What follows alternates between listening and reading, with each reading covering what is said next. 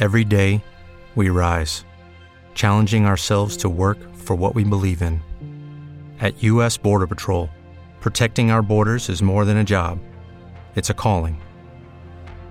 Agents answer the call, working together to keep our country and communities safe.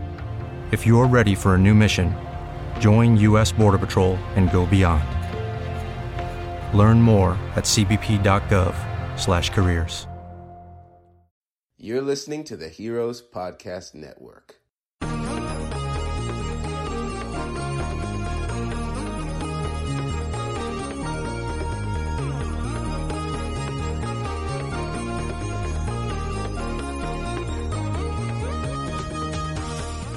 everybody, welcome back to Red Shirts and Runabouts. I am Derek, your regular host, and I've got my two lovely friends who have been joining me on our Star Trek movie watch reviews. We did all four TNG era films together, finishing up last week, and now we move on to the Kelvin timeline. I have Ray Hello. and Zach. How's it going? Good to be back, guys. Good to have you with Yeah. me still. Um, and we are going to talk a little bit about, about news. We got some Trek news before we dive into Star Trek 2009. Um, so, of course, if you haven't had an opportunity to see the nine year old film yet, uh, spoiler alerts, because we'll be talking all about it. It makes me feel old. It's nine years old. Nine years. How much brighter was the world nine years ago? much. um, all right, so we're gonna kick things off with some really kind of interesting um, r- real estate news, I guess. Uh, if you want to own a piece of Star Trek history, Zach, do you want to tell us a little bit about this? yeah. So Next Generation, season three, episode three. There's a little episode called "The Survivors," uh, where the crew uh, basically beams down to a planet colony, and uh, the only surviving people is this like two pe- is this aging couple. Basically, uh, and they've got a pretty sweet house. And if you want to buy that house, and you have what was it like, almost six mil, yeah, Five point six nine five. Yep, yep. So if you've got some extra change and you want this little known piece of Trek history, um, I mean, it's a cool looking house. Uh, the, the tour, the interior tour looked pretty cool, and it was it was a fun episode. I don't have the money, and if I did, I don't know that I you know love that episode enough to to buy the house. But I mean, you know, if I was if I was moving to wherever it is, California, anyways, then then yeah, Yeah, it's in central Malibu, Santa Monica Unified School District. Uh, four bedroom, four bath. yeah. Not too bad. It's on two acres. So I mean, the, the land is appealing, and the appliances look like they've been updated since the '90s or late, late. I guess it would have been early '90s when that season aired. So you know, that's a good thing. Ooh, bamboo flooring. I um, I was just looking at that. Yeah, yeah. That's nice. And I do Uh, like the the circular window, like the portal window, like that. I feel like that was probably in a shot or two in the episode. It's been a long time since I've seen it, but that's featured in some of these photos. It's got a very Trek look to it. Yeah, some of the details in this are pretty funny though. Like room for pool and horses. Why is it William Shatner bought it? So yeah, I guess it's out there. It's it's for sale. It's been on the market a little over a month, so you better get moving, people. Yeah, Yeah. That's all got to say about that. it. It isn't too often that like something that was actually on Star Trek is for sale, so it's kind of a fun Yeah, fun little thing. Um, all right, so the big news, of course, this week is the announcement of a new Star Trek series. Mm-hmm. This is a half-hour animated comedy yes. from one of the head writers of Rick and Morty, where it's going to be titled Star Trek: The Lower Decks. hmm So it's got two seasons. CBS All Access has greenlit it for two seasons.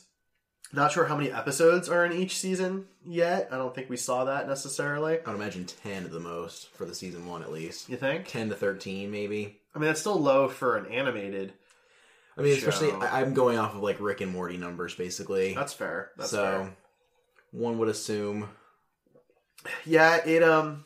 So yeah, so Mike Mike McMahon Mike Mc M- Mahoan Mahoan Mahan. I don't know. Whatever. MC Yeah. M C M H A H A N. McMahon? McMahon. It is McMahon, right? Yeah. yeah. Okay. I got caught up on the two M's.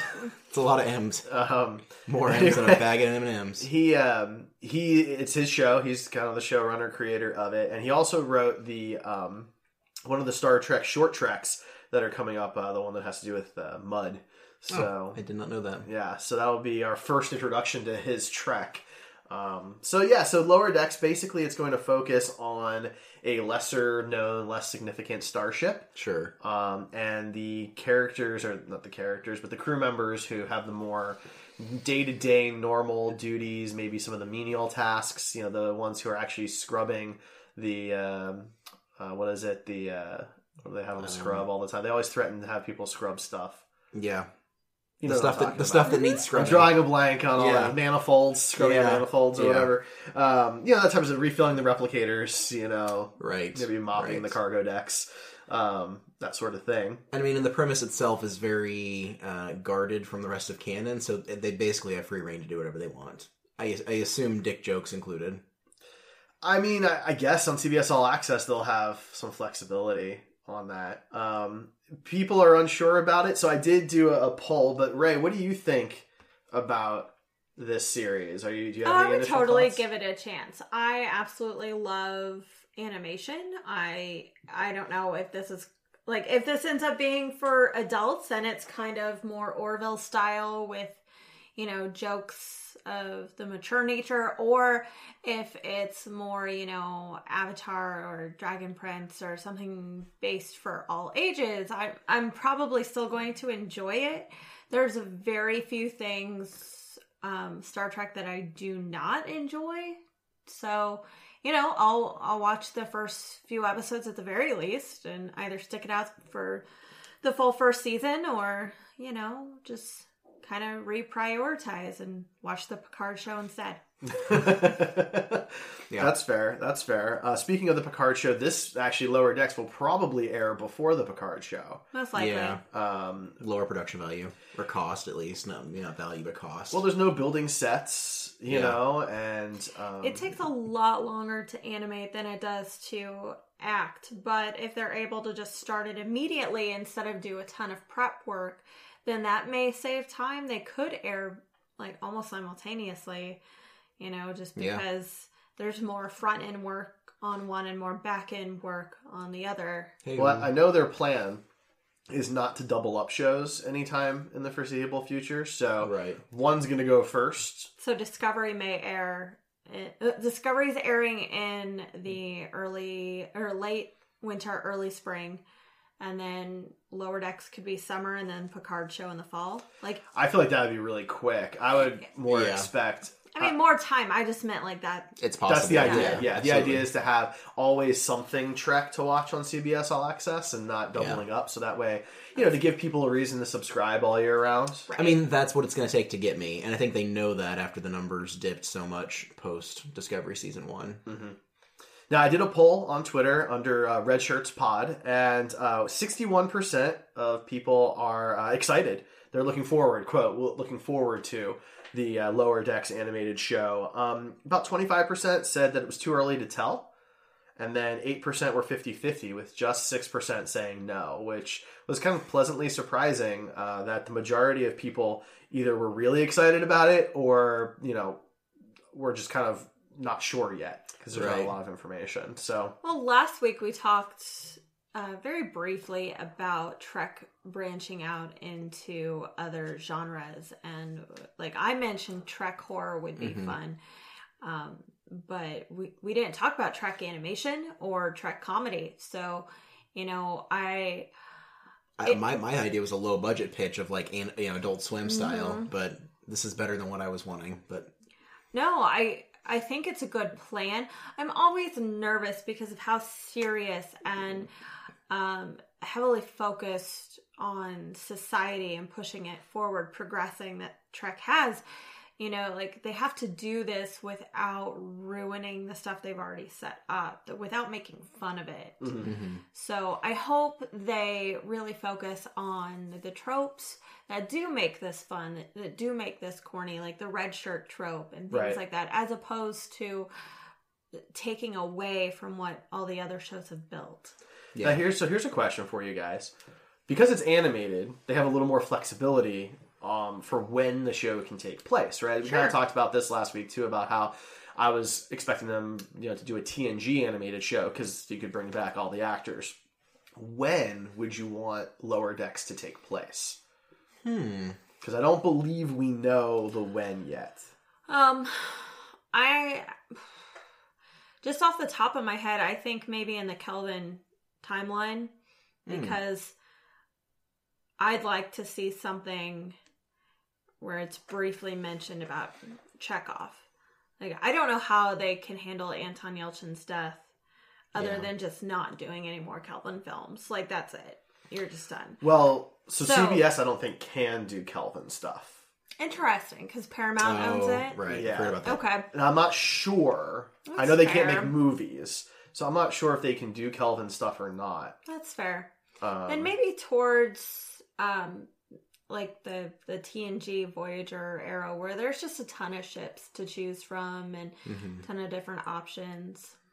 that's fair. Yeah. Zach, I I mean I like the idea of it being kind of rough and tumble and I mean getting to show the rough edges of the Enterprise. I mean hopefully with some, you know, inappropriate adult jokes. And I feel like that might fit in more with between like Enterprise and original series. But for the reason Rachel just mentioned, I would like to see it later because there's more species, there's more ships, a little bit more flexibility. You So, can have cameos. Everybody could come on to do uh, voice work here and there. Yeah. So. yeah, I mean they could do it post Nemesis prior to the Picard series, Yeah. Right? Um, there's 30 years, give or take, uh, between there that you could do, and then yeah, you could. I mean, you could have it take place on the Challenger with you know Captain LaForge Oh, or something yeah. like that. Or if you do it Um, earlier, you can do it before any of these characters are killed off. Tasha, Jadzia, you know, you can.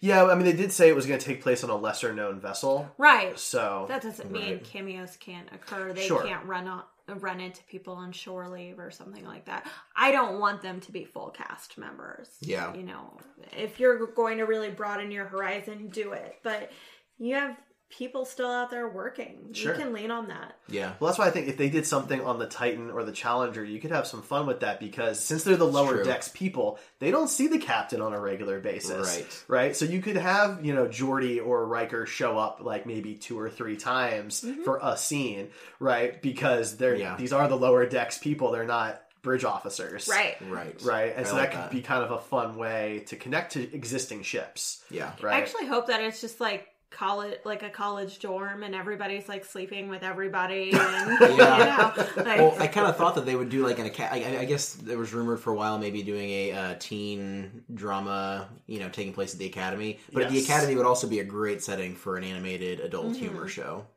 So speaking speaking of that, to kind of segue a little bit here. So in addition to lower decks, uh, CBS has filed trademarks for some other show name possibilities. They've registered names for Star Trek Revolution, Star Trek Starfleet Academy. Star Trek X and R.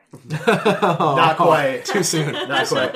Uh, Star Trek Ceti Alpha 5, Oh. Oh, okay. Star Trek Reliant, and Star Trek Destiny.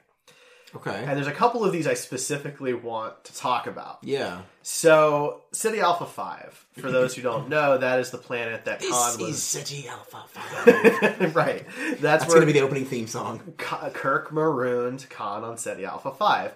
And there have been all of these rumors and murmurings of Robert, um, uh, Nicholas Meyer, excuse me, Nicholas Meyer doing his own Star Trek show in secrecy, which is why he's just a consultant Yeah. on Discovery.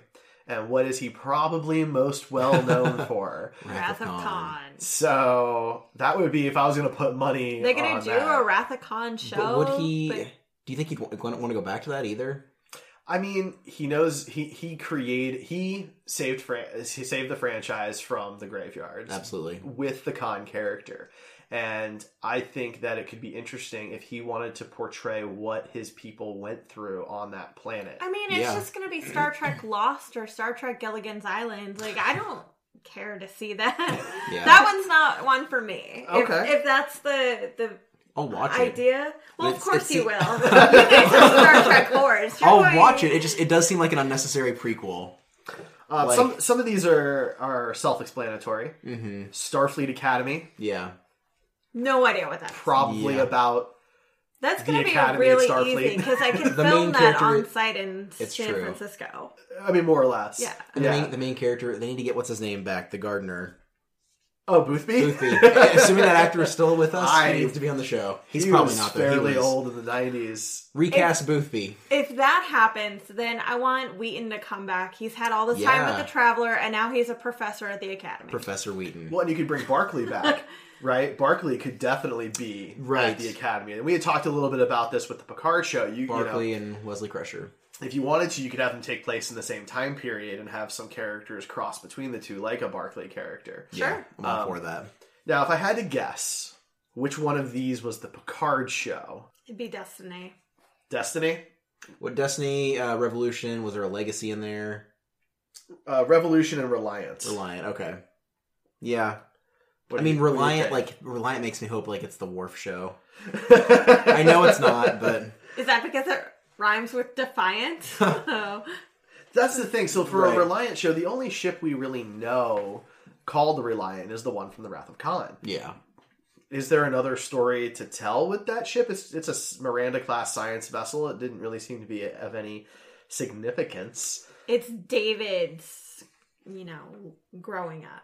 That's it's a prequel to uh, David. Oh boy, that's what we need. Little baby David. Little baby David. Not Carol Marcus show, which would be very interesting, but David, you know, Yes. because that's how things work out for me in my timeline. we need more white males represented in Star Trek, if you ask me.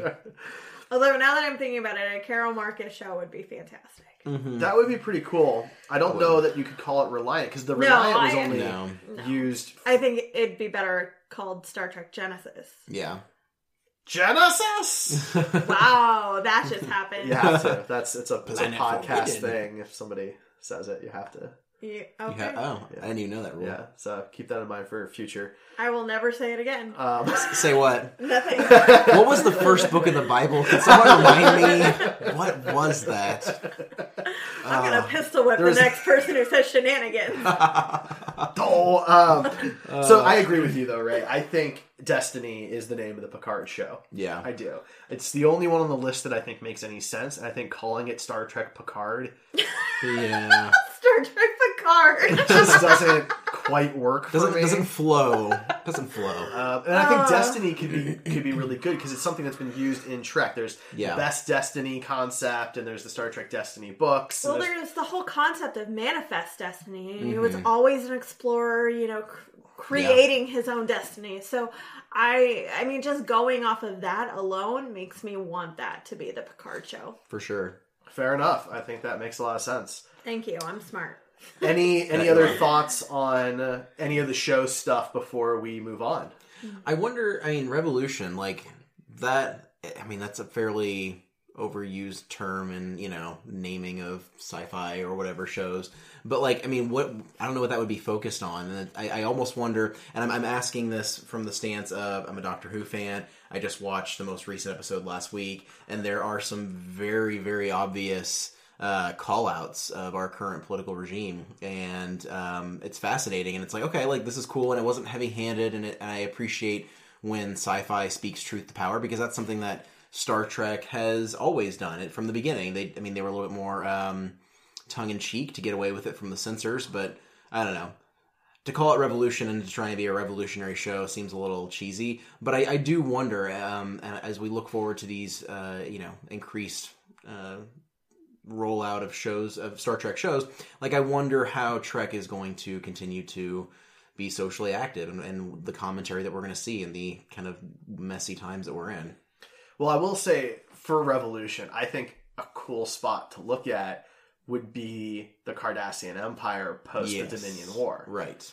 because you know the Obsidian Order is not in a great spot. The the Cardassian military is more or less destroyed. Mm-hmm. Cardassia is not. Cardassia Prime is not in a good economic dis- position or, or anything Yeah. like that. That would be a prime opportunity for a revolution in one of the major powers. Absolutely. So I think that could be really interesting. That would be cool to see. Yeah, I was thinking it would be something similar to that, or even like a, depending on how long they want these TV shows to run, they can even show um, a, a lot of the Cardassian occupation of Bajor. That's an interesting point. because like that to go that was an backwards. actual revolution. They could show that it, it ends on the beginning of Deep Space Nine. That's a cool idea too. I like that Yeah. quite a bit. Because I mean that neat. that happened for you know like I don't know it, it was a long time that they Yeah. occupied Bajor, so you know could be that I like that. we could see a young Kira like a child. Yeah, I'm good with that. Yeah, Cool. I like that. I don't know, like I I feel like the shows keep focusing on the various wars. Well, you're kind of running out of the canon wars. You're talking about a lot. Are you going to make up some weird ones? Like all of a sudden there was a Federation Ferengi war that we don't know about, or so. I I think exploring the stuff that they do have is a better option, or going far into the future and creating new stuff. Right, and um, the short that comes out uh, next week um, actually apparently jumps ahead a thousand years after that's Discovery, which puts it actually a little bit farther ahead than any future time we've ever seen on Star Trek. Uh, Voyager got close, but short of like 50 years or something like that, uh, maybe 100 years. And so um, that'll be kind of interesting to see. Maybe that's maybe that's one of these shows. Hmm. You know, maybe Destiny is the future show or something like that. That would be cool. yeah. Um, all right, well, we're going to take a short break and then we're going to come back and discuss Star Trek 2009. Hey there, I'm Batman, and I wanted to tell you about my friends at the Screen Heroes Podcast. They deliver sweet justice in the form of discussing movies, television, and me. They love my movies, every single one of them. Yes, even that one.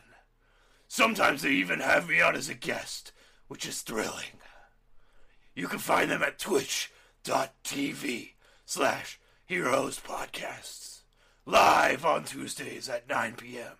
Eastern Gotham time. If you can't tune in live, the new shows go up on places like Spreaker, Apple Podcasts, Google Play, Gotham Radio, Themyscira Live, and Blog Talk Radio. Now, back to your regularly scheduled Batcast. All right, and we are back. So, we are going to be discussing Star Trek 2009. This is your last spoiler warning for that. Um, we uh, have been reviewing the Star Trek movies, and so we've decided to move on to the Kelvin films. Star Trek 2009 was kind of a big deal. Star Trek had been uh, dead for a few years. Nemesis, of course, was the last movie, and Enterprise was no longer on the air after 2004. They tore down the Star Trek experience in Las Vegas around the time that this movie came out, and it was marketed basically as a reboot. New casts, new time period, bringing us all the way back to actually prior to the original series. Um, and I was kind of thinking we could start with what our initial thoughts were when we found out about the movie, whether it was a trailer, the first poster, whatever that may be, how you guys were feeling about this movie way back in 2007, 2008. So this is what got me into Star Trek. Believe it or not, it did happen before I met Derek. But Dun dun dun. You But- existed prior to that moment? like, good night, guys. This has been fun. she just burst out of the earth, fully grown. Derek made a wish, and I sprouted. That's what I've been doing wrong in my dating life all these years. he built me in a laboratory. It's weird All right, science all to me. All right. Anyway, so this got me into it. I was a Heroes fan, so I loved Zachary Quinto. I uh, loved Chris Pine at the time. He was rumored to play Green Lantern, so Right. I loved that that. idea. I was following Zoe Saldana's career. I was a huge fan of Harold and Kumar, so I love John Cho. Like everybody that was cast, I I was a fan of. So I was like, I'm gonna like this movie, I bet. And you know, still to this day, I think it's probably one of the most spot on castings I've ever seen reboots or remakes do. Like everything about it was perfect, and every single cast member is just on point and they have really good chemistry together. So I knew from the trailer that I was going to enjoy what was put on the screen. And I did, and I've been kind of a Trekkie since then. Yeah. Uh, initial thoughts. I was uh, into Trek before this, but more casually. Um, it, actually, I went to college, and that's when I got into um, the original series. Uh, binged all of that. I really fell in love with it. Um, and so that was my main experience with Trek, both growing up, uh, my mom watching and watching it, my mom like introducing me to some of the movies, and then watching uh, original series in college. And so when this, you know, they announced this, it was very, I it was very exciting for me because this is the, the cast that I was most interested in. So uh, I was excited. It looked like a fun action film. I didn't begrudge it that uh, at, at all.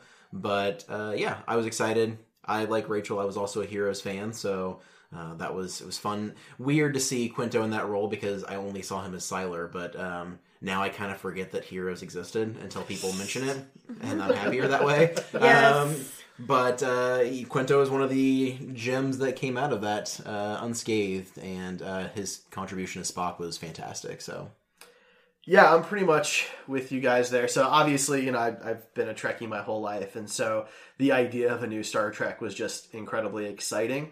Um, I still remember seeing the initial teaser for the first time, uh, and I don't know if you guys remember it or not, but the original teaser was just pieces of the Enterprise still being built with some Yeah. voiceovers in the background and like construction work going on and Leonard Nimoy's voice coming in at the end and it was just like super cool. It was super well done.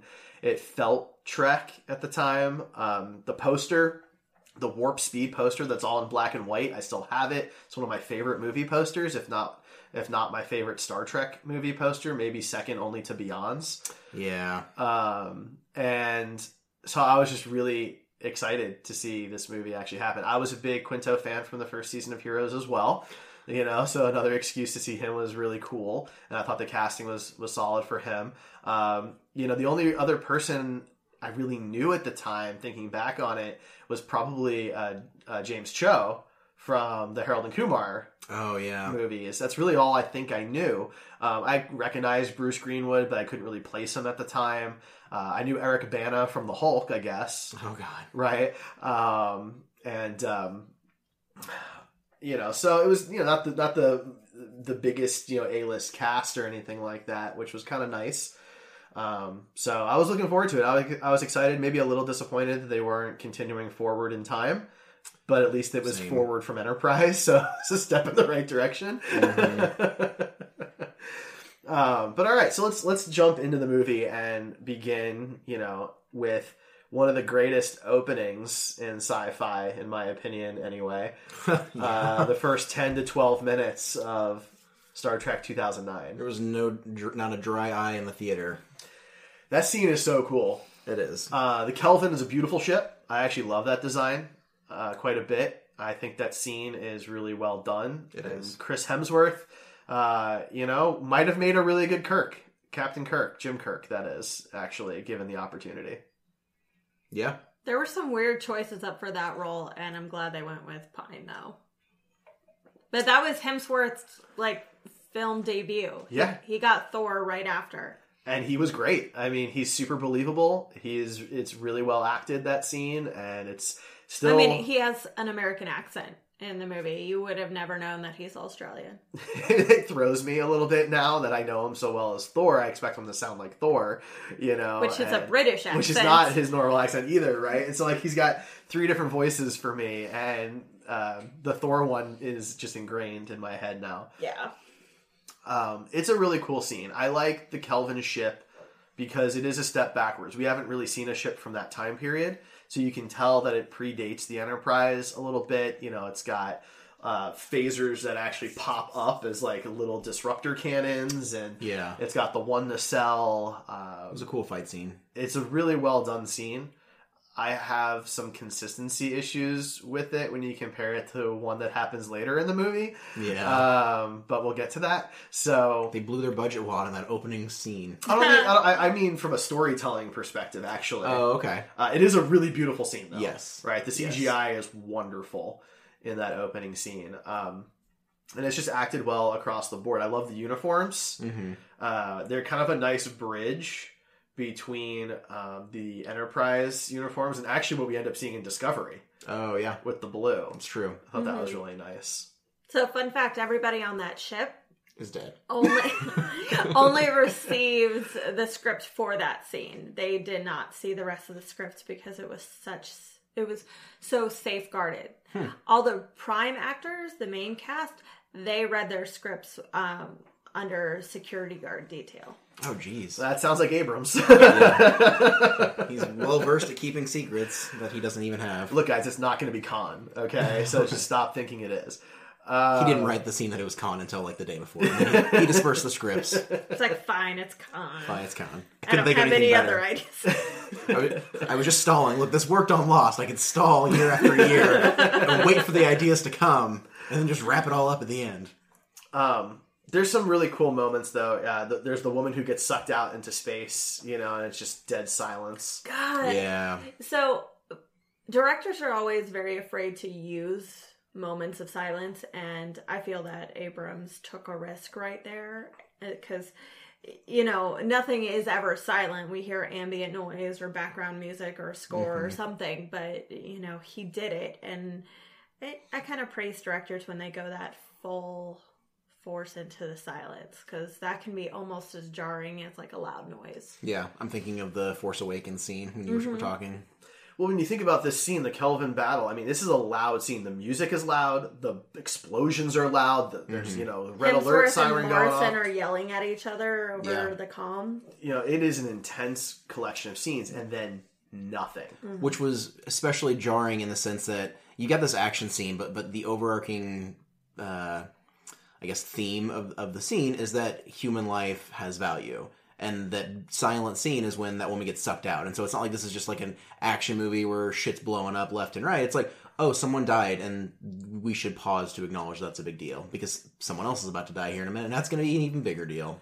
And it does acknowledge something that sci-fi gets knocked for from time to time. And if you think about it for more than 30 seconds, it doesn't really work. But mm-hmm. it's there's no noise really in space, so the laser blasts Yeah. and stuff aren't going to make any noises. And yeah, but I think that would be really boring if every fight scene was like that. Right. Right. So this gives us an opportunity to see what it would have actually sounded like. Mm-hmm. Right. But not make for an entirely boring action film. Right. Mm-hmm. Right. so For sure. Technically, You're on like your it. ship, those lasers do have noises because they're making impacts and stuff like that. It's only when you are floating in space do they not have noise.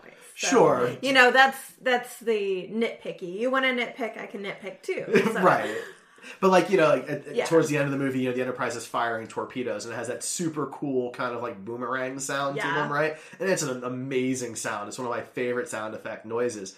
But you wouldn't hear that, Yeah. right? Well, that doesn't make for a fun scene, does it? So, um, so yeah. So the Kelvin scene's super cool. He does save the day in a pretty heroic way, um, which you know is, is neat because we don't get to learn much about Kirk's father in in the rest of canon Trek. Um, so to know that that's the kind of person he is says a lot about you know where Kirk came, where Jim came from, right?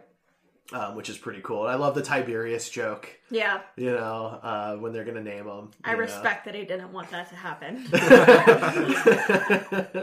but in all honesty, Jim George sounds pretty awful too. So which which is why it works. I mean, it, it's cute and it's nice to hear that's where the name came from.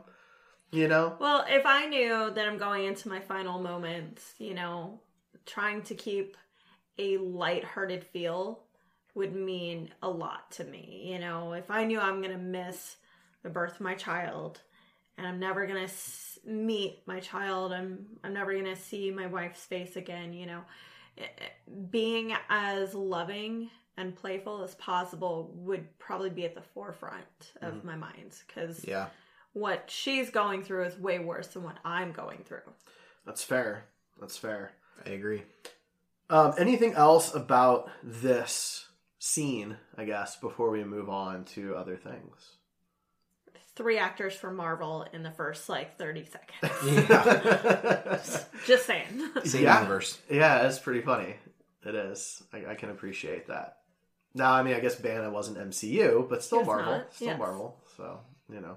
I have a consistency issue that I'll bring up in a bit too, but Oh. it has to do with the Romulans. That's to the Romulans. Okay. Yeah. Cool. Very cool. Um, one tiny detail that I think is easily missed is um, on the Kelvin, they're communicating with the engine room, and the guy's actually talking to a flip communicator.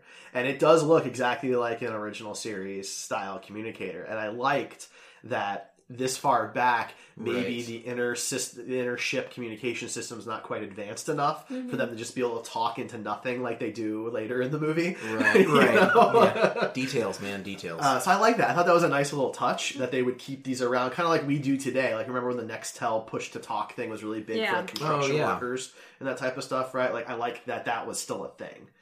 he did a great job at putting in nods to everything. There's obvious nods like the, you know, all I have left is my bones.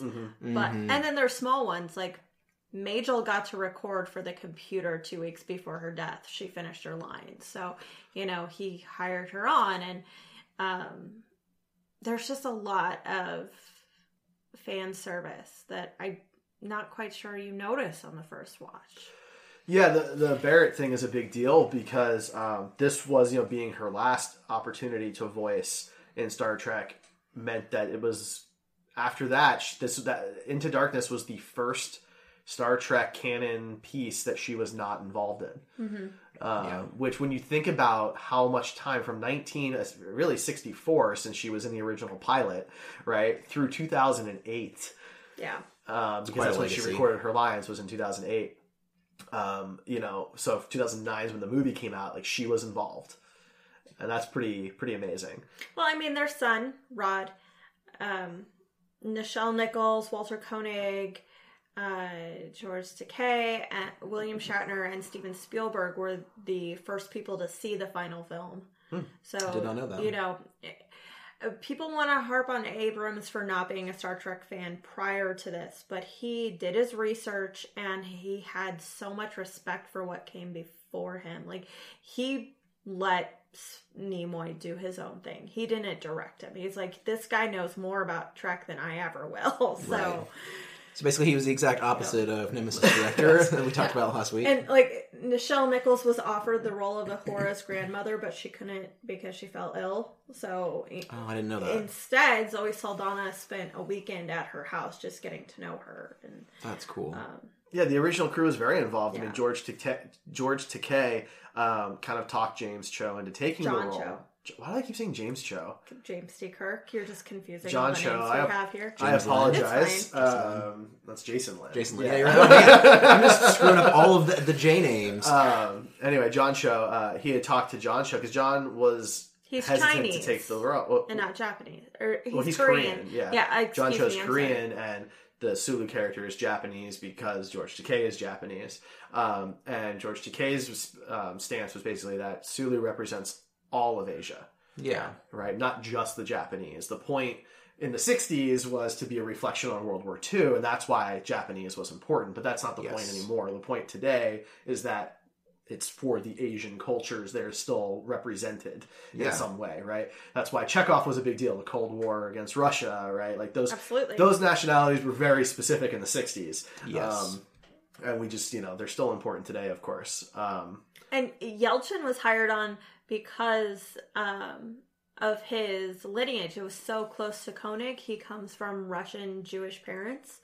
And uh, that was really important to Abrams. Now, I don't know how many, you know, Russian Jewish lineage actors there are out there. I'm sure it's way more than what I have in my head, but Yelchin already had like a decent career under his belt, too. So, you know, that helped as well. Yeah. Um, so, all right, so let's move on. So we have the the ki- the Kirk and Spock as children scene, which Both fun. they're fun scenes. You know, the the Corvette scene was a lot of fun for me. Um, Greg Grunberg voices the stepdad over the phone, and Grunberg was supposed to have a full role. He's had a full role in every Abrams project, but he couldn't due to his heroes uh, role at the time. I have to look up who that even is because I um, don't remember. he's in Beyond. He's the guy who kind of runs the control center at the uh, the space station at the York at the York Tower. oh yeah. he's in Force Awakens. Yeah. He's in Super Eight. Like he's in every Abrams film. Like uh, they're just And friends. So He was one of the leads in Heroes. yeah. Yeah. And, you know, the network wasn't super excited about having two of their leads unavailable. um, but uh, yeah, I, I think that uh, the casting for young Spock was really good. Uh, it's kind of a cool scene, and I I like the way the scene plays out. First off, it it just it looks like Vulcan to me, right? It's very reminiscent of something in the animated series when you see young Spock in school. Uh, it's pulled straight out of there, and when Spock goes off on him and just beats the shit out of that kid, I mean. There is not really any part of me that does not enjoy that. so Yeah. I love that. Also, oh, sorry, go ahead. No, go ahead. I was gonna say, I know they're not kids in this, but I do love that like the evolution of, of him through his time, and then that scene where he's like, "Live long and prosper," and it's like, I mean, it was like the the, the fuck you way to say that phrase that is usually seen as very peaceful. Well, so that's so I, I got to see the movie opening night, uh, full IMAX theater. Like this was max to the brim, and I saw it two weeks earlier. Oh shit! good for you. I It's a good thing you didn't know each other that time, or he would not have been okay with. it. I wasn't seeing pre pre screenings back then, but um, anyway, when that scene happens though, when Spock gives the "Live long and prosper," the whole theater just goes "Oh!" yeah, and it was just great because, like, you know, you don't get too many like whole theater reactions that are exactly Right. the same, and so that was just a really fun. Yeah. That was a fun moment. Yeah. one of the best parts of opening night films. I don't get this experience as often anymore, but like opening night, like you get those like boisterous reactions from the entire Right. theater, which is cool. Um. Okay, were were you going somewhere with that, Ray? Well, I also like that being Terran or Yeah, Earth, Terran. whatever you want to call it, and uh, his mother are the parts of him that elicit the most emotion. You know, he cares more deeply for her because, you know, you can tell that his dad has always been a little standoffish and It's called Vulcan. exactly. so that's what I'm going to call you from now on. It's hurtful. It's hurtful. no. Why don't you like the Vulcans, Derek? Moving on. Contrary to what he wants people to believe, Derek is very warm and romantic and cuddly. So Okay. that's nice. Anyway, It's a lovely tangent. yes, it is. Do I need to leave while you guys work this out? No, it's perfect. So, I I like that you know the kids are able to elicit an emotion that Kirk's able to elicit an emotion that you know even the Vulcan High Council, the Science Academy, is able to elicit at least a well. Now I'm not going to your stupid schools. You, you can fuck off. like, Yeah. so uh, that means a lot to me, and I actually wanted them to kind of continue that, like, not show any anger. You can mention his mother with showing other emotions, but clearly his mother means a lot to him, and I don't think he he needs to lose that. I actually think he should keep it. And I think he does. Yeah. This is a more emotional Spock For sure. than we're used to seeing in Star Trek, at least, you know, early on. Spock lightened up as he got older, actually. Uh, you know, so we're kind of seeing the opposite of that here, which is interesting. Um, so then, of course, we get Kirk in the bar fight. yes. That's pretty Kirk. I mean, it actually reminded me a little bit of, of Picard from Tapestry. Oh yeah. you know, Yeah. just a little bit. Um, but uh, I mean, it's a fine scene. I don't really have much of a problem with it. Yeah. Uh, Bruce Greenwood's introduction's pretty solid though as Captain Pike. I think that's just wonderful casting. We meet Cupcake for the first time. right, right.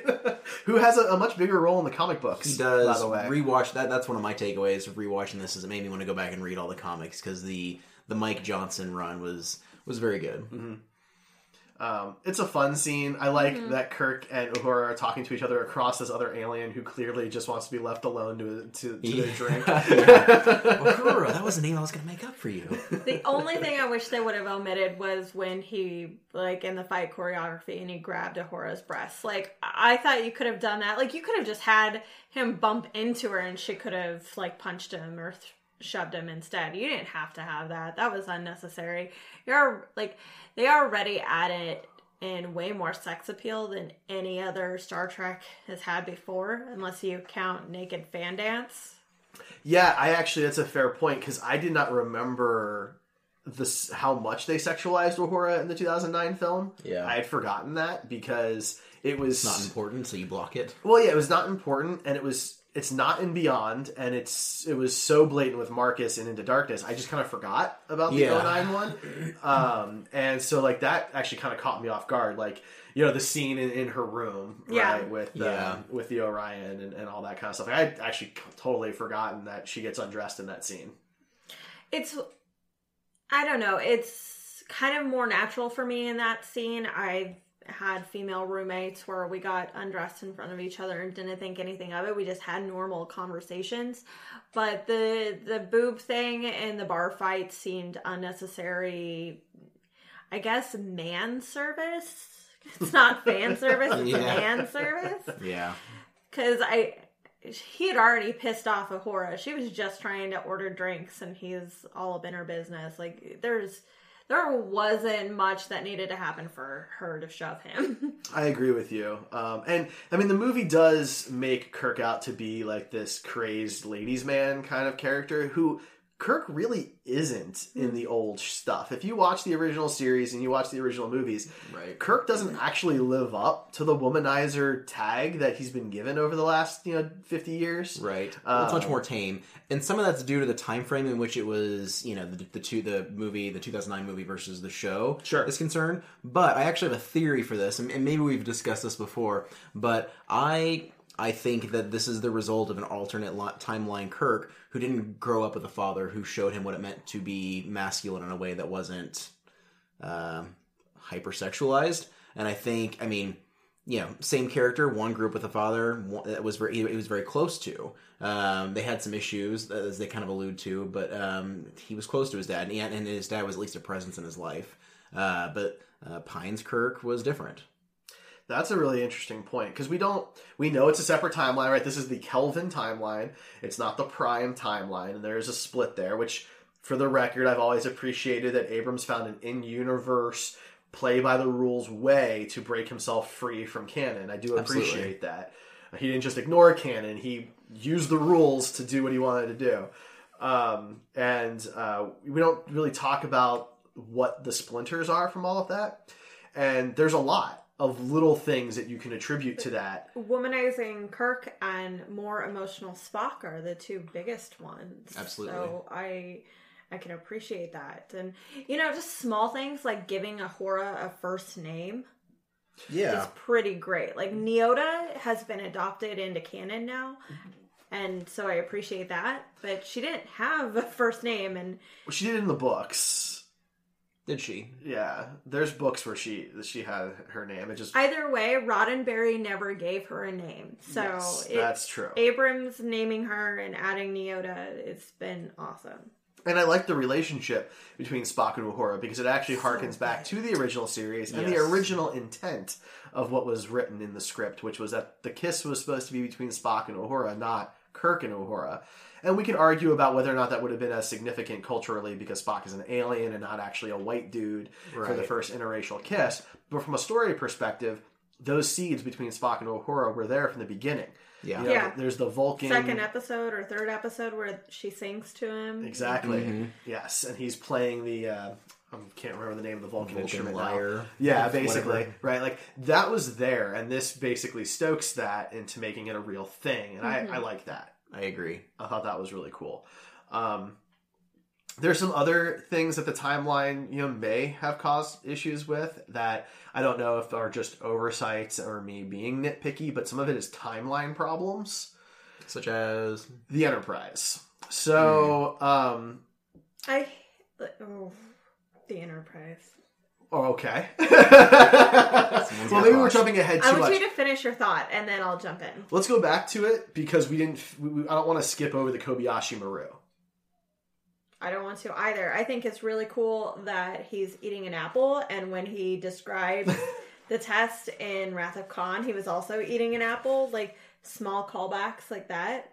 Yeah, I mean, I wonder if it was on purpose or not. Yes, Um, I absolutely believe that was on purpose. yeah, Yes. I never knew. well, we certainly what know that Kirk- J.J. Abrams has seen The Wrath of Khan, Sure, as we'll discuss next week. I ne- I never Oh, knew we what have to watch that. I never knew what Kirk was eating in the Wrath of Khan. It seemed like it, it didn't sound like an apple when he bit Shatner into it. confirmed it to Pine when they talked. It was an apple. Yeah. Okay. Um, Shatner knows what he ate. of course he knows. I know he knows. I don't know.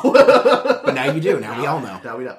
Uh, no, that's a, that's a cool scene. I liked seeing an updated Kobayashi Maru since we do see it in the Wrath of Khan. Yes. You know, in the, in the older style, we get to see an updated version of it. It's basically the same test. They didn't change it, which I also thought was cool because why bother, right? Um, and I, I- I'm a little surprised at how blatant the cheating was. Like I figured it'd be something really sneaky, but like the whole system shuts down, it turns back on, and everything's fine. Yeah. like, they're gonna figure that out, Jim.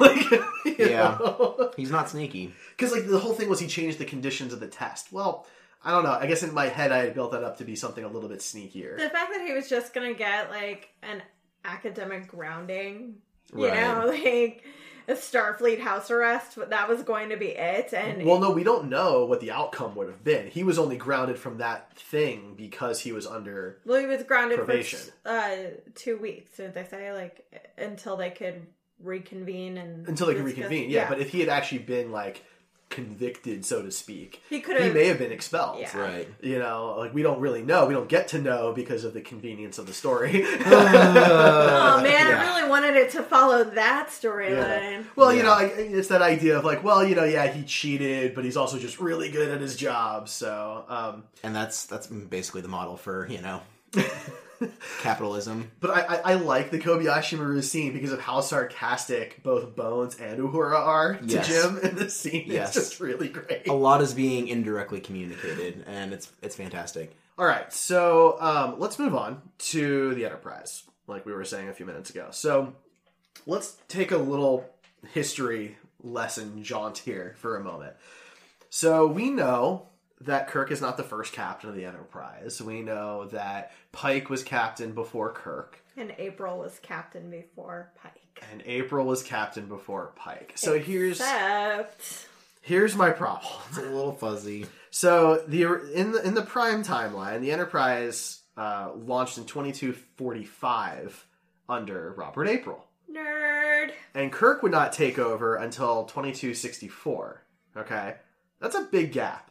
Mhm. All right, the Enterprise is, is is essentially 20 years old when Kirk gets a hold of it. Okay, now in this movie, we're looking at the year 2258 is when the attack on Vulcan occurs. Yes. Okay. And Pike makes the comment about how, you know, be careful with the ship. She's new. Right? Right. Take you know, careful with the ship, Spock. She's new. Uh huh. Okay. Yeah.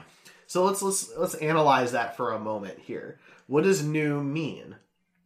Is this the maiden voyage of the Enterprise? He says that later, right? Deserves more pomp and circumstance and all that.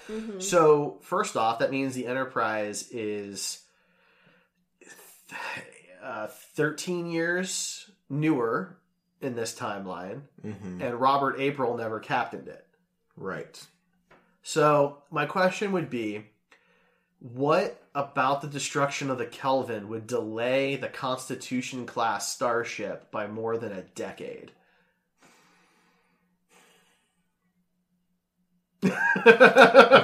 Clearly have nothing.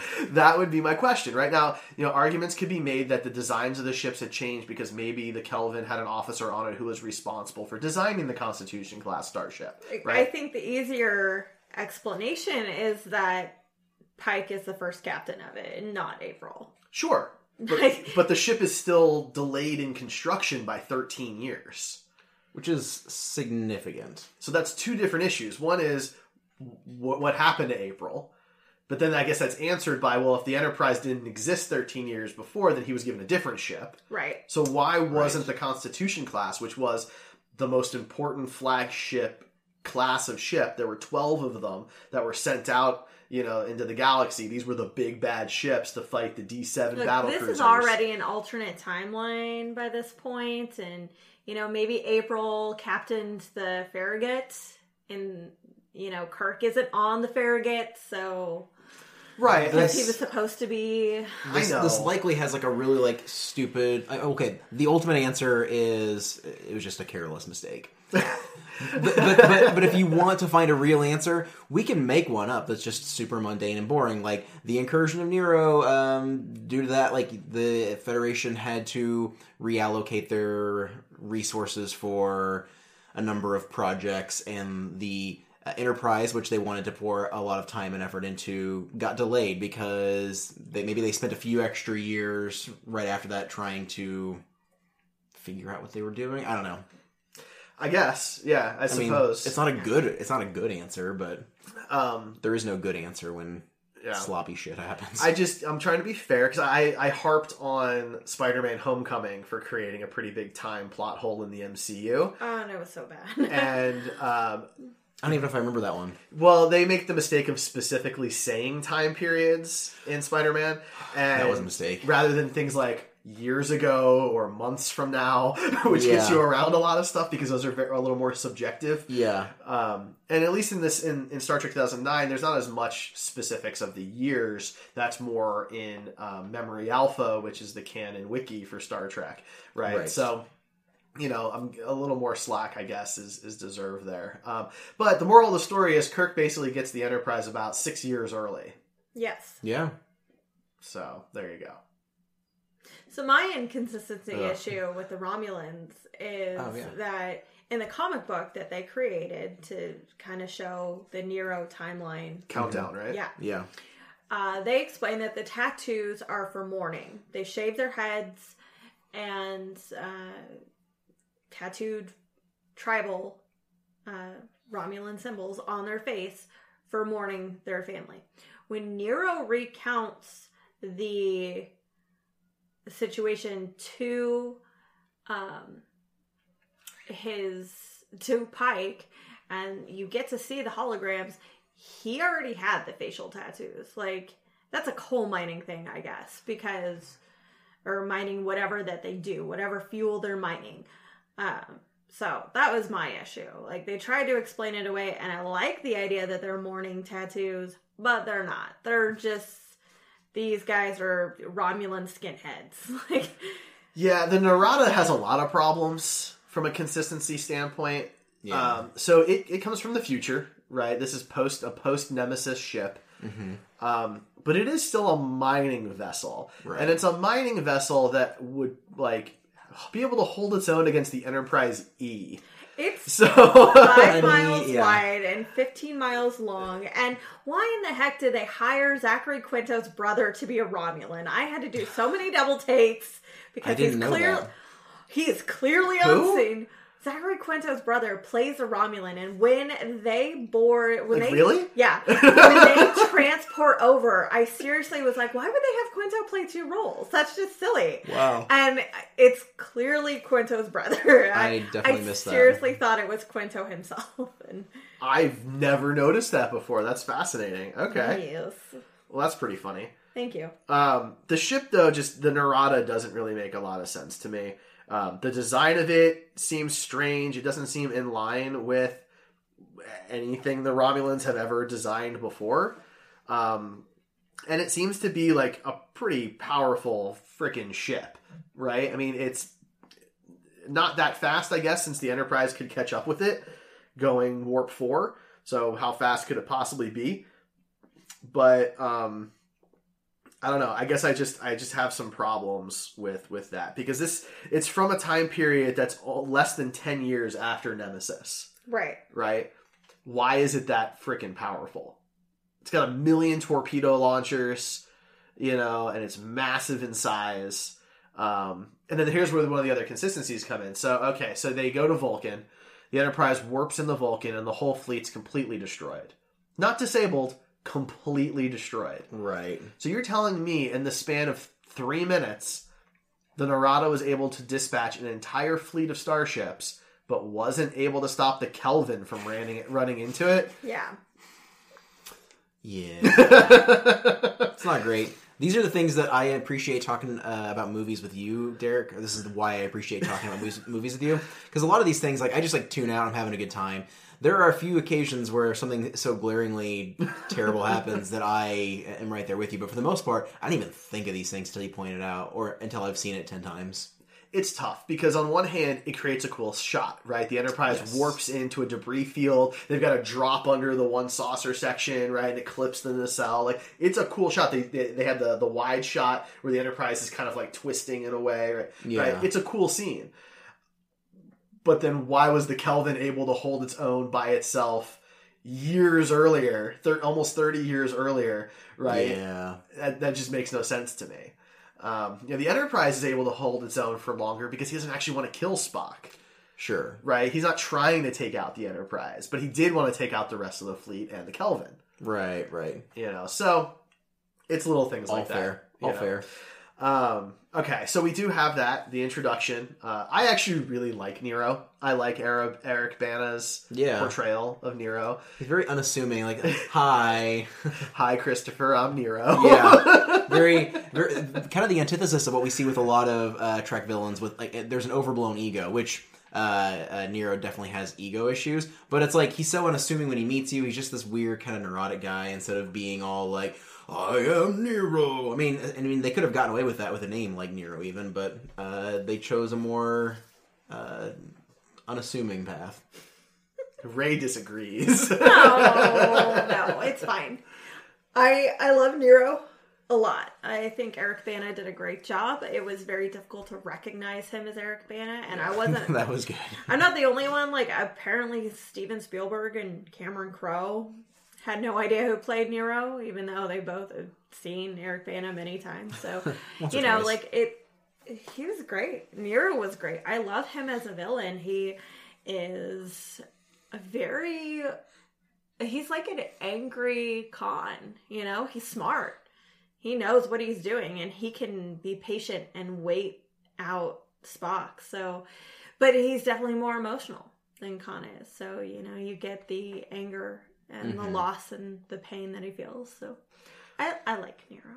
And that's the thing. Like, I love Bana's portrayal of Nero, so Yeah. I don't want to knock on Bana at all. My only problem with the Nero character is the story that's told doesn't seem to like put really any blame on Spock. Like the Vulcans were going out of their way to help the Romulans and couldn't make it in time. Right. So if Spock didn't exist, then the supernova destroys Romulus anyway, mm-hmm. right? But this is a man torn by grief and trauma, and he's not thinking about logic. Yeah. He can blame Spock, and I have no problem with him blaming Spock. His motives don't have to make sense. He is racked with grief at this point. Yeah, but then he's going to go so far as to destroy the entire Federation. Like, it just seems to be a bit of a leap from what's really a natural disaster, as horrible as it is, is a natural disaster, and wanting to commit genocide. I mean, terrorist attacks rarely have a logical motive. Mm-hmm. No, they usually have. Genocide, genocide never has a justifiable or logical motive, anyway. So we're again, it doesn't bother me. I'm not saying that you're wrong to have that critique at all, but like for me, it's just like, dude's crazy. I mean, And I actually think that he's the best out of all the three Kelvin villains. I think Krall didn't get nearly as much development as he deserved, because Mm-hmm. and I'm okay with it in the end because the cast got a lot more development than they had in Right. 09 and Into Darkness, and of course.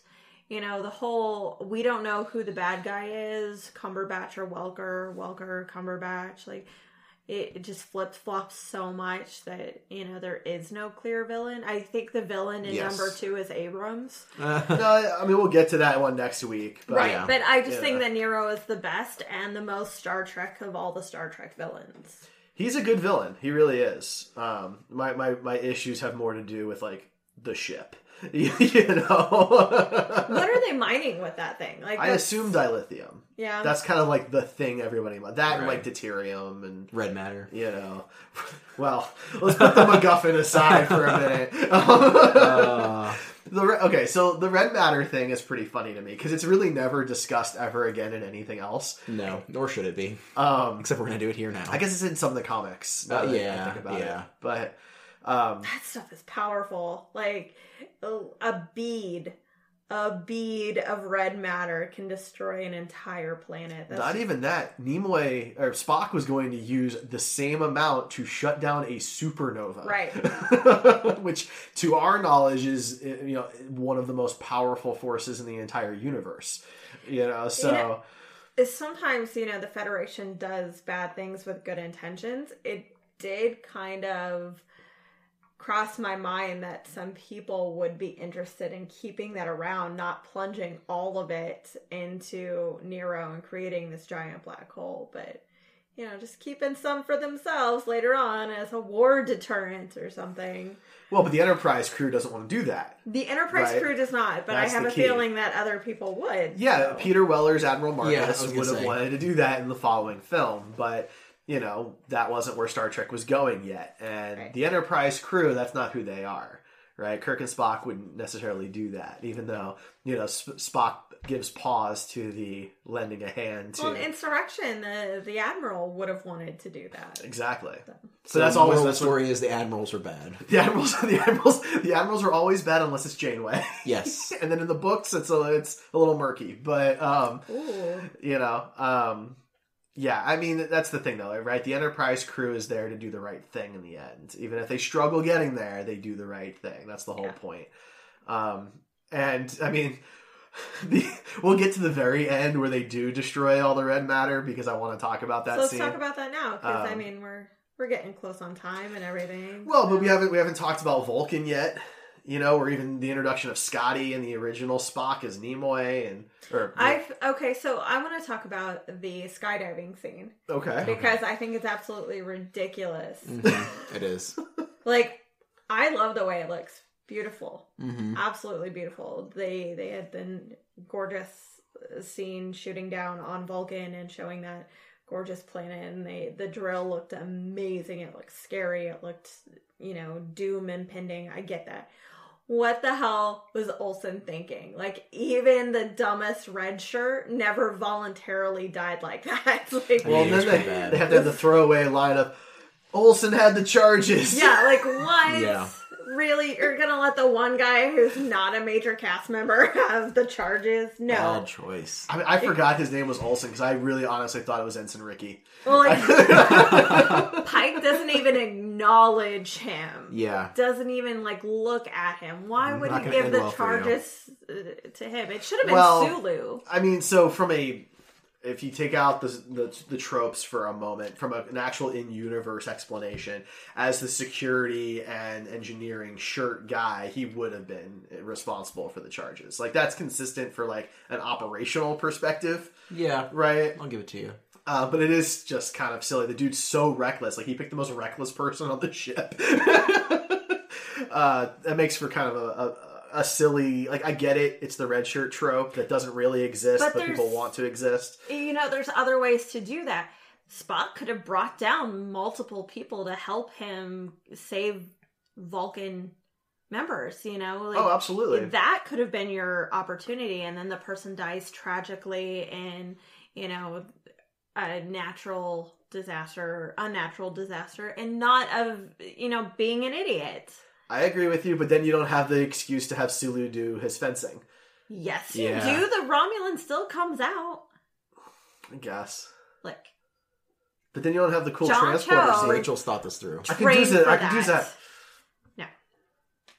No, you could totally still have it. You could still have everything. The charges don't have to work, or like Olson just didn't have to.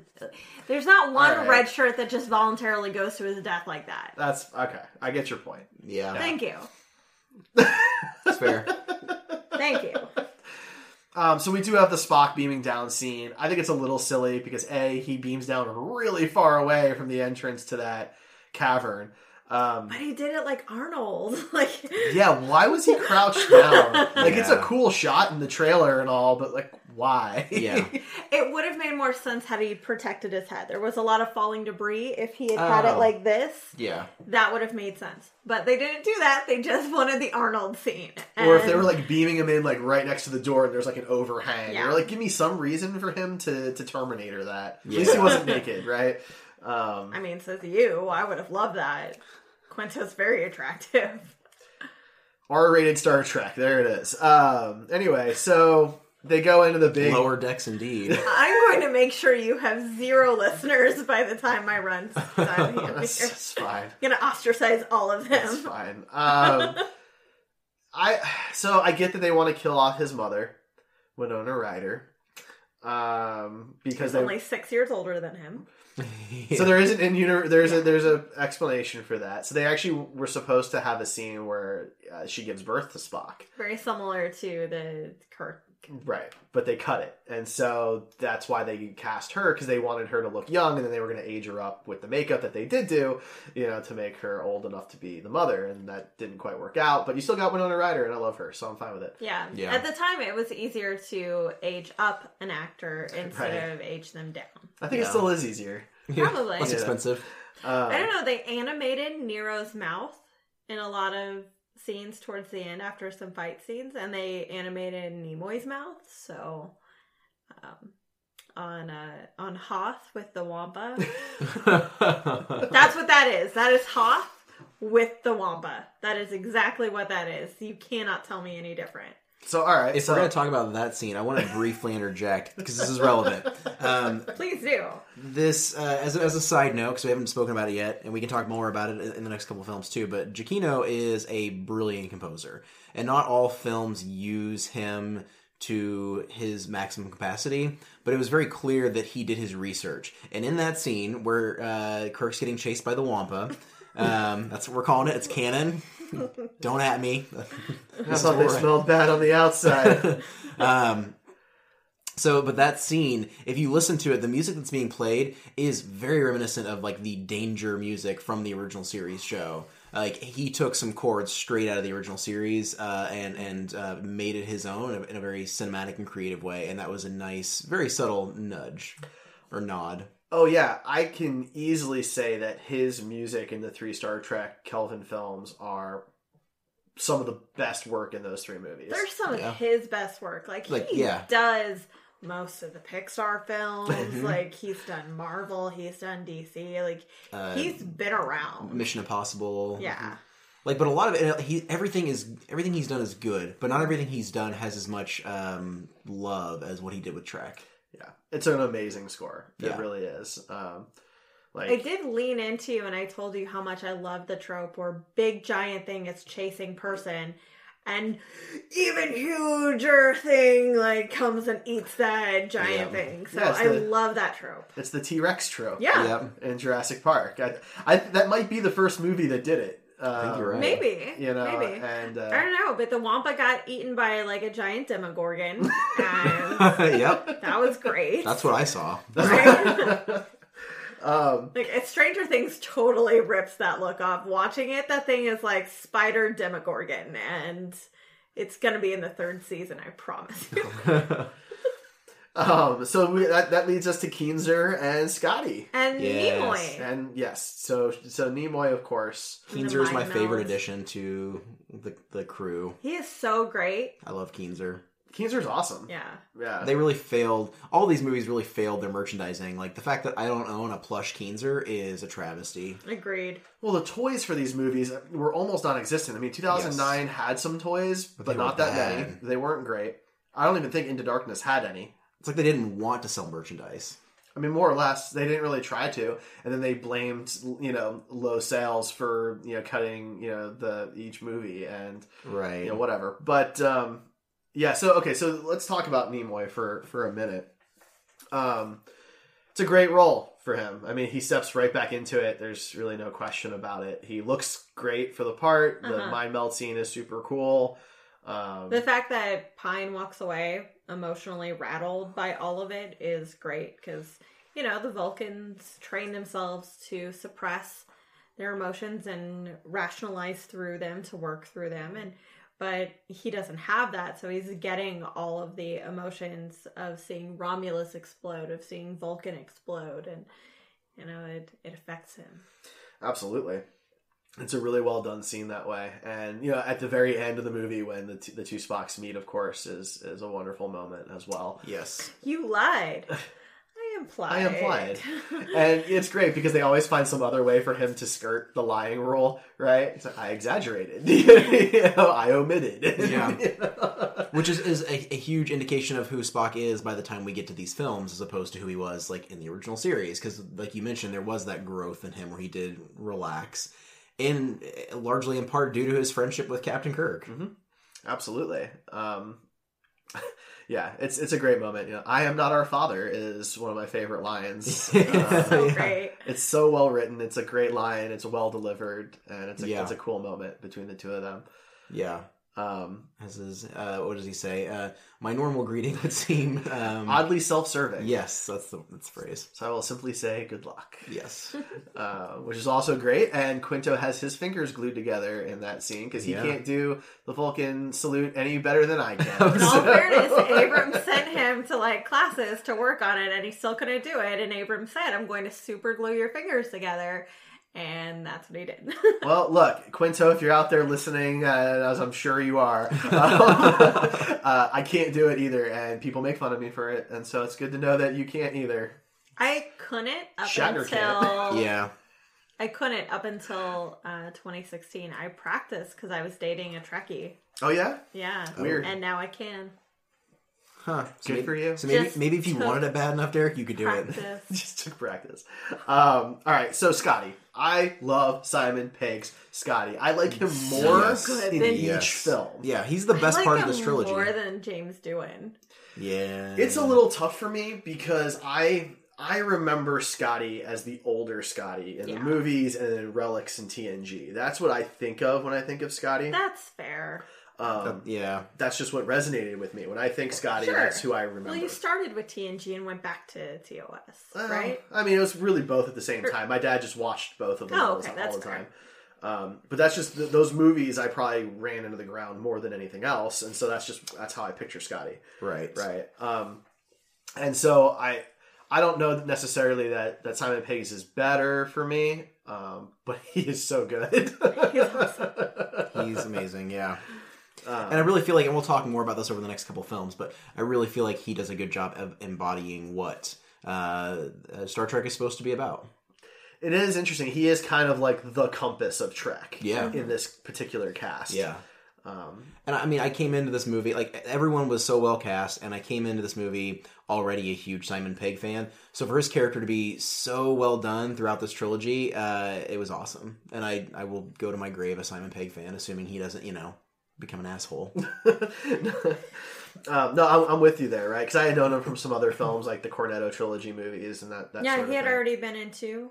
I think he had done the first Yeah. two. I thought so. Yeah. at least, Um, yeah, at least the first two. Well, because the World's End was 2012, I think, right? Yeah. oh yeah, Yeah. So, So, yeah. I think he had already done the first two. And most people who saw those went back and watched Spaced, Spaced, because of it. yes. So, you know. He's just a delight to have Yes. in those movies. It's He, great. You know, the you know, he's like they're telling him he's from the future. He's like, yeah, sure, whatever. They have sandwiches there. Like he doesn't believe them at all. Like, I just want a full meal. yeah. uh, which is so great. What do you mean you're hungry? You're so small. All you need is a pee and you're done. You're full. You know, oh, I've never I was I, I've never transported three people from two locations on the one pad before. you know, Yeah. It's just it's just fun. It's, that I told you, like that makes me think of you. He got so excited about his accomplishments that you know that's what he was bragging about instead of talking about this like life altering, world ending, life or death thing going on right now. And I, I thought that was a total you moment because you know you call me when you solve a really intense computer issue, and you're like, guess what I just did. so it reminded me of you. That's adorable. Fair enough. I'll take it. um, all right. So we um, we've covered most of the film at this point. There's a couple cool moments left. Um, I love the the scene on with Titan, the uh, the moon. is just a beautifully shot scene when the Enterprise rises out of the clouds. It's just Yeah. cool. It's a really beautiful shot. Pretty. Um, you know, very very well done. Um, and the battle sequence is, is cool. It's it's a cool moment. You know when It's an acceptable battle. You know? it's fine. I like when the Enterprise swoops in to save Spock on the squid ship um, in the last moment. It's a, it's a cool shot, Yeah. uh, which is which is neat. A lot of cool shots in this film. Um, then then the movie like the ending kind of goes off the rails a little bit when they detonate all of the red matter and the ship can't pull away. Now I like Yeah. the whole we're at warp I like that. I thought that was kind of a cool moment, Mm-hmm. right? Like they're at maximum and they're going nowhere, right? So then they eject the core. Now, I don't care that the core is a bunch of little cores. I don't care. like, fine. If that's how you want to design it, whatever. What bothers me here is they've ejected the core while traveling at warp. They've ejected the warp core while traveling at warp Yeah. And don't slow down. And then the explosion that should destroy the ship because, you know, the warp core breaches have happened on Star Trek a couple of times, um, rockets them forward faster than their maximum warp speed. Look, science, man. um, that just bothers me. I, Yeah. That makes no sense to me at all. No, I agree. Like it's a it's a cool thing. It's a cool uh easy out, and that's all it is. Well, then to to make matters worse, that piece just followed a piece that also makes no sense, where the Narada is being destroyed. They offer to help, right? Mm-hmm. And you have that cool moment between Kirk and Spock, which I think is a really good character moment, right? Um, Yeah. showing compassion. Spock, maybe it's the only way to have peace with Romulus. You know, logic. You know, I thought you'd like that, and Spock's like, no, not not this time, right? Yeah. It's a good character moment. Their then- their budding bromance throughout this film is It's very good. well done. Yeah. Right. And then immediately after that, they just launch a bunch of weapons at the Narada because you know uh, Nero doesn't want any help. Okay, Nero doesn't want any help. You've already said that their ship's compromised and they can't survive without your help. Why would you then destroy them? Because first off, first off, aside, let's put the ammo aside for a minute here. Doesn't that mean they just like basically murdered those people who could no longer cause a threat? Po- Yes. Pose a threat, excuse me? Yes. Yeah.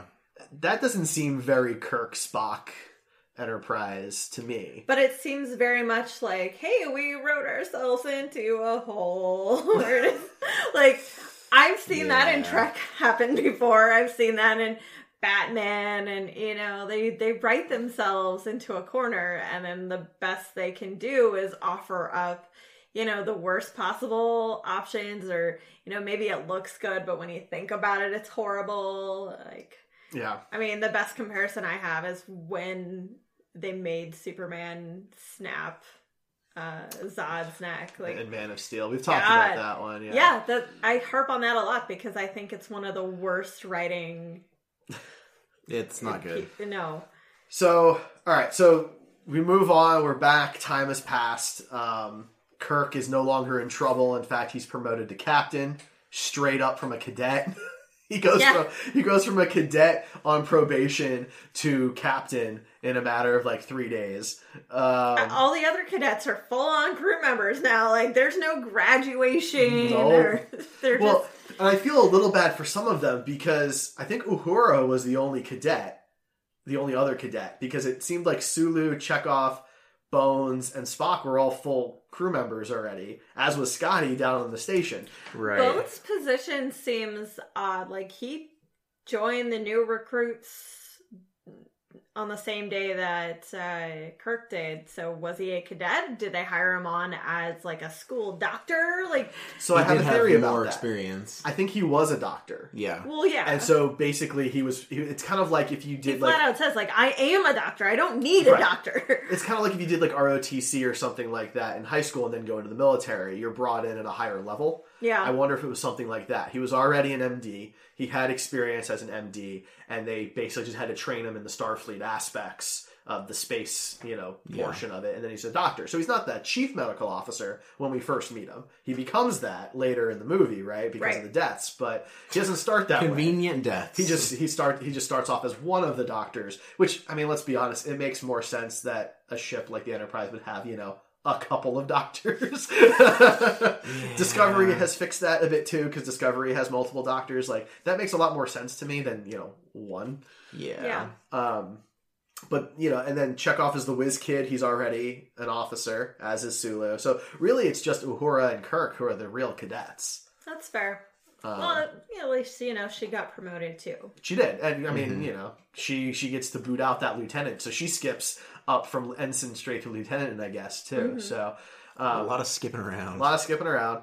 It does have one of my favorite little nods, which is uh, Pike in the wheelchair oh yeah. Yeah. and basically wearing Kirk's admiral uniform from the motion picture. mm-hmm.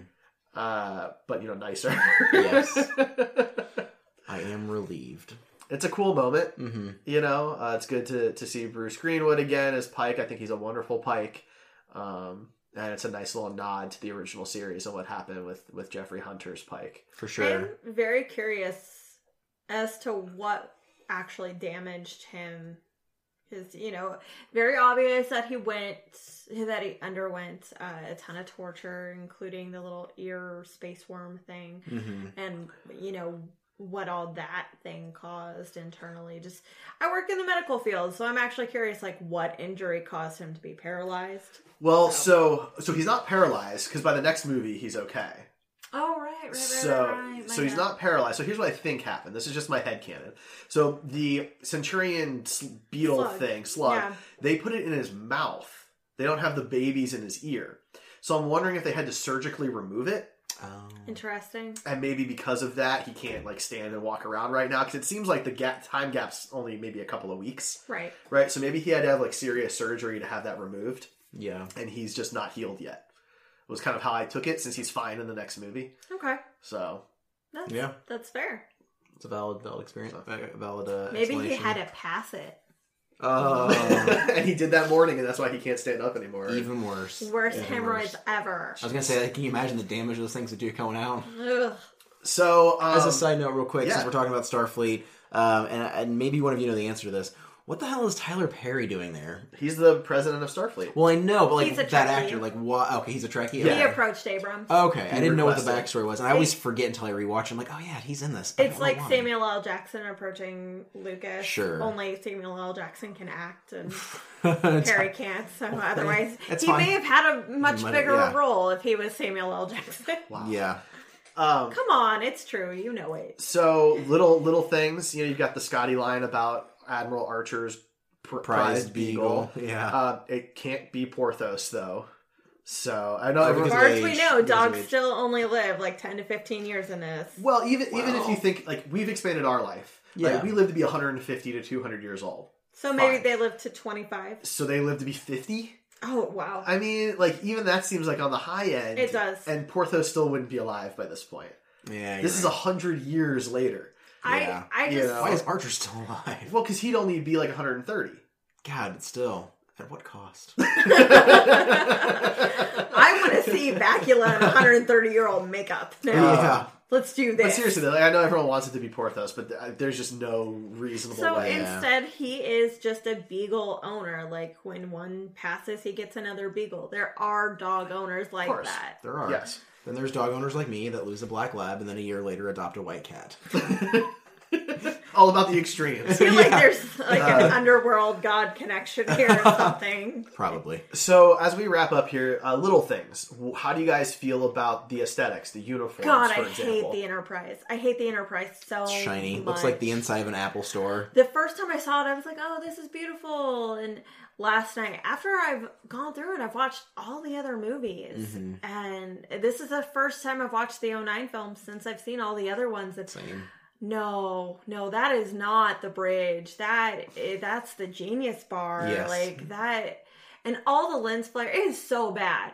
It's excessive. So yeah, I kind of thought like maybe it had just become a, a joke for everybody to make fun of the lens flare, Nope, and then we totally rewatched it, and like, man, it is everywhere in It's that movie. distracting. It got in the way. Like it's all of a sudden right in front of Bruce Greenwood's face, and I'm like, he did not sign on for that. You're disrespecting Bruce Greenwood. That is a Batman right there. Like screw you. God, I always forget that. yeah, right. Well, so what did you think about the exterior of the ship, the the, the design of the ship. Of course, that's pretty. It's pretty. Oh, it's pretty. It's pretty. Yeah. I mean, it's the Enterprise. It's a Constitution class ship. I don't think The there's any Kelvin's argument. pretty. The Narada's pretty looking. The Yeah. I like the uh, Kelvin a lot. Enterprise Yeah. is pretty. Like That from the- that one tur- not turbine uh, nacelle was really cool. yeah. the models that they they made for this looked amazing. They Yes. look like they belong in this world, and I appreciate that. Now, obviously, as we dig deeper into the Narada and we just go inside on the Enterprise, it looks awful. But you know, Fair enough. I mean, yeah, the whole engine room is actually the Budweiser yeah, Yeah. uh, plant in St. Louis, Mhm. so bad. um, which I didn't quite believe until I actually got to tour the the brewery and like yeah, that's totally it. I kind of like I don't care at all about beer or um that particular look for the engine room, but I do kind of want to go. It's St. Louis; it's not that far. I kind of want to tour and take some photos, just you know, for the sake of saying I was in the. We should go the parade. sometime. It was we fun. should. That'd be a It was fun really trip. fun. Yeah. Like if I ever see the redwoods, I'm gonna do what Ben does on Parks and Rec and be like, I'm on indoors. Yes, exactly. Uh, yes. So okay, so what about the uniforms? They're simplistic, just Mhm. like the TOS ones were. Yeah. and I kind of expected them to be a little bit more. They're but they're made out of jersey knit, and that stuff's really cheap. Like, there's a reason why they give that to people in sports. Like, it's Yeah. because it's a cheap fabric, but it's also durable and doesn't stain very badly. So, you know, I just. ugh. I like the look, the aesthetic, but getting up close as a costume designer, like mm, they could have done more. Yeah, I agree. I don't know if it was it this one or one of the later films that um when you zoom in on him, it's got the little. That's um, this one. Okay, the Delta Shield. Yeah, Yeah. all over. yeah, Yeah. which is cool, but I mean, meh, whatever. Fair enough. Um, so for, we talked a lot about budget last week for Nemesis because of the low budget that Nemesis had. Uh, this one they, they they tried. It got 150 million, Yeah, And that's to- a decent amount. and you know, I mean, Aquaman today, 10 years later, is getting 165. Right. Yeah. Right. So they gave it money. They really did. Um, it grossed uh, a little over 385 million internationally. That's great. uh, 257.7 domestically. And so, for some perspective here, The rest is all from Jordan. I mean, it might be um, the it is the not adjusted. This is just straight cash. It is the highest grossing Star Trek film by a pretty good margin. Uh, the top three are all the Kelvin films, each one making less money, um, which again is why there's some discussion around the fourth Right. film and renegotiating contracts because the f- Beyond only made 158 domestically. Yeah. You know, Which is good. criminal. um, and then you know it, there's a pretty steep drop off. Uh, Voyage Home made 109, and those are the only ones that made over a 100. Um, you know, The whale movie. the really? whale. It was very accessible. Yeah. That's fair. It was New very fans. family friendly. As was this one, very As accessible. was this one. Yep. Easy jumping on point. It was great because I mean it's just named Star Trek. They don't Mm-hmm. have a subtitle to it, which Yeah. you know is pretty good. It means hey, this is a starting point for new fans. Absolutely, and that was very much on purpose. Yeah. Mm-hmm. Um, if you do adjust it for inflation, uh, then the 09 film is still number one for the domestic number, uh, but number two is the original motion picture, actually, followed by the Voyage Home. That's the top three if you adjust for inflation there. Cool. With the 09 one being the only uh, one over 300. So. So uh, on Twitter, we did a poll. We've been doing polls for these, asking people, you know, how you feel about the movie, and eighty percent 80% of our audience um, thought that uh, the 2000 i'm sorry wait 61% what was i looking at? I, I don't even know. 61% of our audience gave the 2009 film an a rating with 30% giving it a b and 4% a c as well as 4% a d or lower. So, you know, 91% of the audience out there thinks it's at least a B or above, uh, Yeah. which is pretty good. Where would you guys rate this one? Like overall, or just with Kelvin verse, or just like A, I mean, A, B, if C you want to grade? give, I mean, if you want to give me any of that, whatever you you feel comfortable with. Well, I think we all agree that Beyond's the best Kelvin film. Mm-hmm. 09 is the second, and Into Darkness is the last. And I like, switch those two. you would really? Well, Next next week's gonna be rough. no, next week will be. To be fair, I haven't watched Into Darkness in a while, and there is a chance that I will come here and say like, "Nope, you're right. I hate it. It's the I worst." have controversial but- things to say about that film Yeah, too. same. Because like I love the Klingons, and every time I Oh, yeah. say that, I I feel like violence is going Yeah. to be uh, inflicted on me. Yeah. But No, I have a lot of unpopular opinions about that movie, and it's one that like I I don't think it's a, a, a- the best Trek. I don't think it's a objectively great film. I'll get into it more next week. Um, we'll see how I feel about it because Yeah. it's been a couple years, but um, yeah, it's one that there are enough really good moments and pieces about it that I enjoy. So. okay, so as of today, you would As of today, that. yeah, as of today, I would put that. I,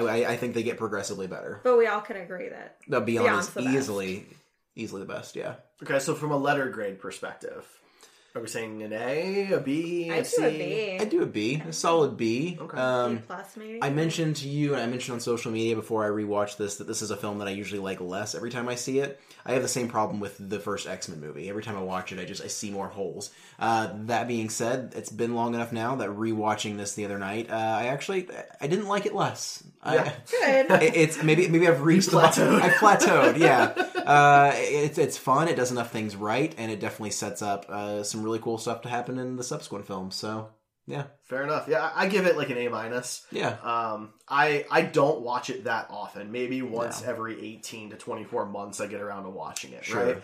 And so for that reason, I don't ever get sick of any of it, and I Mm-hmm. don't I, I don't quite remember uh, you know the negativity around it. I remember the positive stuff from this one because. Sure.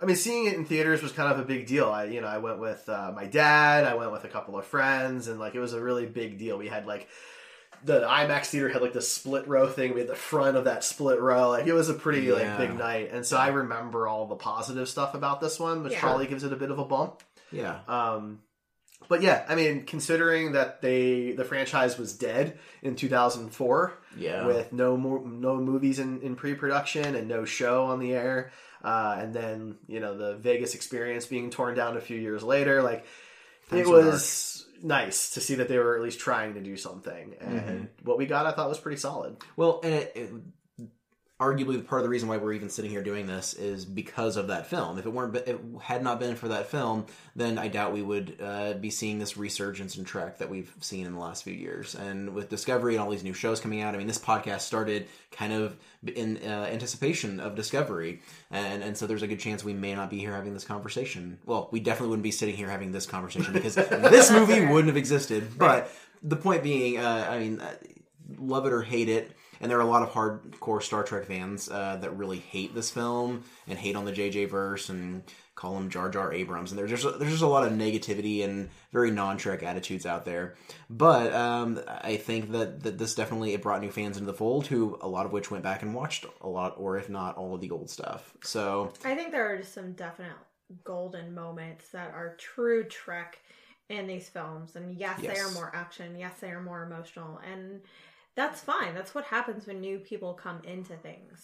yes, And I still believe that it is deeply rooted in Trek and that Abrams and uh, Lynn went into this with as much love for the original as they possibly could. You know, it's it's not necessarily Abrams' fault that he wasn't into this, but he did his homework and he respected what came before and hmm you know, you can see good moments in this that is truly Trek.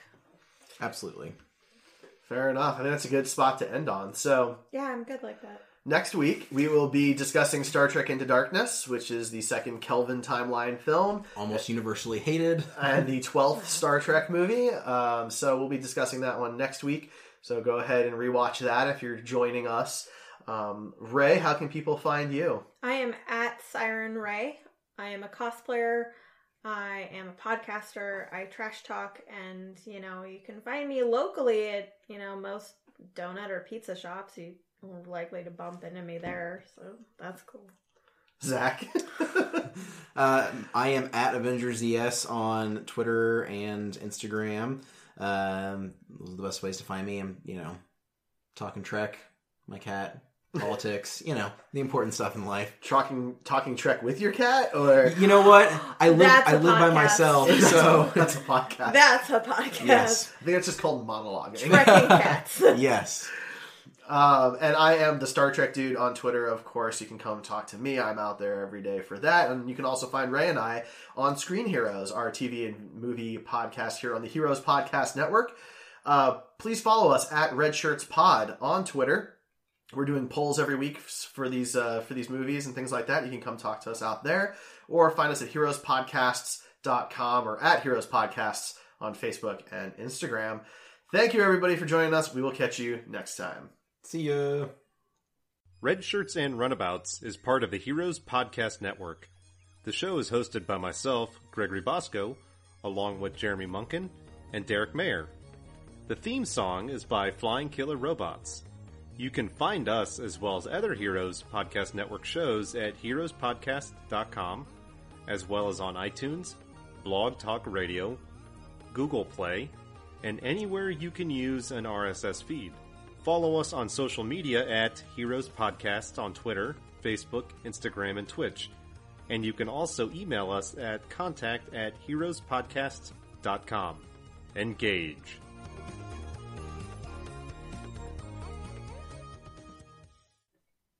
Judy was boring. Hello. Then Judy discovered ChumbaCasino.com. It's my little escape. Now Judy's the life of the party. Oh, baby, Mama's bringing home the bacon. Whoa, take it easy, Judy. The Chumba life is for everybody. So go to ChumbaCasino.com and play over 100 casino style games. Join today and play for free for your chance to redeem some serious prizes.